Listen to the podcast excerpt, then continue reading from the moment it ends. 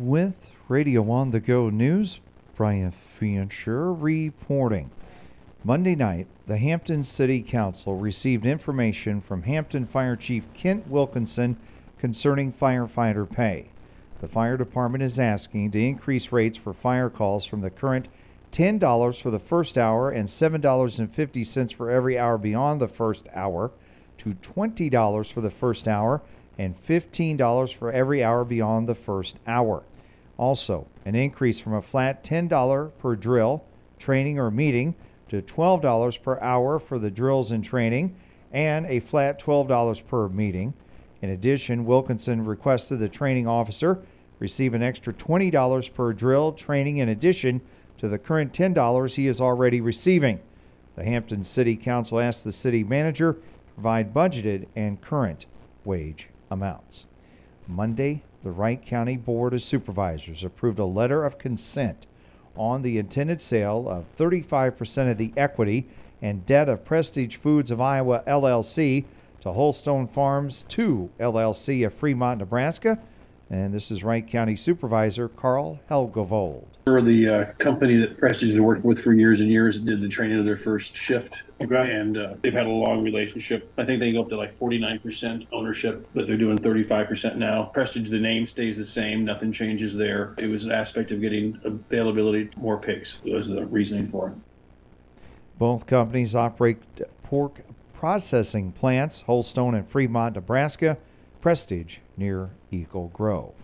This week, the Hardin County Board of Supervisors approved a resolution that approved the Hardin County Emergency Operations Plan.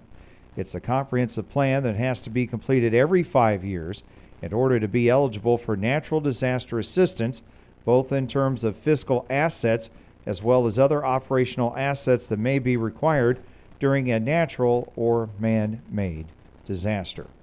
The Iowa Office of Drug Control Policy says it is now accepting applications for a new state crisis intervention program. Grant funding could be used to support a broad range of community activities to address gun and violent crime issues. Iowa's SCIP Advisory Board has identified behavioral health as a top priority area for Iowa's initial round of SCIP funding, with an emphasis placed on youth programming in both rural and urban communities. Within this priority area, the board identified several potential project responses to implement SCIP gun violence reduction objectives. The list includes crisis centers, specialty courts, gun violence intervention, and community response to methamphetamine. About $1.1 million in total funding will be available in the first year of this uh, competitive grant uh, process, with a minimum of 40% pass through to local jurisdictions. The deadline for submitting applications online to the Iowa Office of Drug Control Policy is November 9th, and the office intends to announce the recipients of grant awards by December the 15th.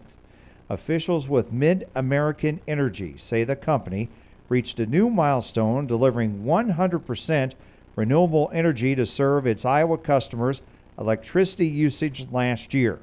In 2022, Mid American's wind fleet generated more than 27,000 gigawatt hours over the 12 month period, exceeding the total annual usage of the company's Iowa customers. Mid American's first wind farm became operational in 2004. Today, the wind fleet is comprised of more than 3,400 wind turbines and more than three dozen wind farms across Iowa. Mid American Energy serves 813,000 electric customers in Iowa, Illinois, and South Dakota. Also, the board that governs the three state universities will ask for less money from the Iowa legislature for the new fiscal year than the requested last year. The Board of Regents will discuss an increase of just under $15 million in general funding from the legislature at their meeting in Iowa City tomorrow. The Regents requested $32 million last year, and the legislature approved a status quo appropriation with no increase. The Regents then approved a 3.5% tuition increase for in state students and also approved salary or retention bonuses for the three presidents at the University of Iowa, Iowa State University, and the University of Northern Iowa. A new AAA Iowa survey shows that 52% of residents are already planning to take a holiday vacation, although less than half of them, or 40%, are booking holiday travel plans earlier this year due to higher travel prices. 47% of travelers say they are planning at least one flight during the holiday season.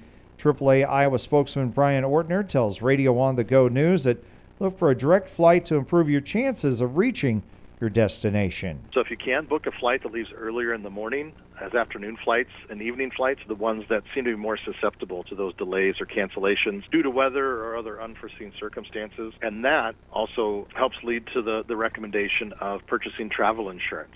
You may have a reason to cancel your flight just as the airlines might. You never know. And the travel insurance is there to help you. I mean, I know you don't get the benefit of your trip, but you don't risk losing the dollars spent on the tickets to get on your trip.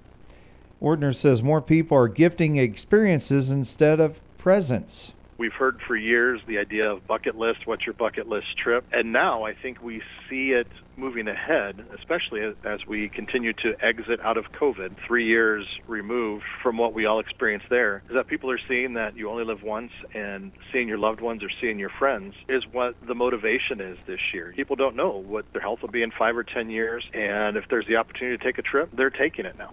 AAA will release its Thanksgiving forecast in early November. Today's guest on the Radio on the Go Newsmaker program is the president of the Ackley Heritage Center, Dwayne Sattel. We'll talk about the Fall Appreciation event. The Heritage Center is hosting Saturday. The event will be held at the Settlement on the Prairie from 11:30 a.m. to 3 p.m. The Radio on the Go Newsmaker program airs weekdays over the noon hour on KLMJ with archive programs available under the News tab at radioonthego.com. Rainfall totals around the area in the past 24 hours. You can find the rainfall totals by going online to radioonthego.com, looking under the Weather tab. Allison picked up three tenths of an inch of rain. Charles City, 13 one hundredths. Clarion, 1 one hundredth of an inch. Fort Dodge, 1 one hundredth of an inch. Greene, 6 tenths. Mason City, 18 one hundredths. Waterloo, 13 one hundredths. And in Hampton at our studios, 3 one hundredths of an inch rain falling in the past 24 hours. The high in the past 24 hours here at our studios, 75 and the low of 56. For Radio on the Go News, Brian Fancher reporting.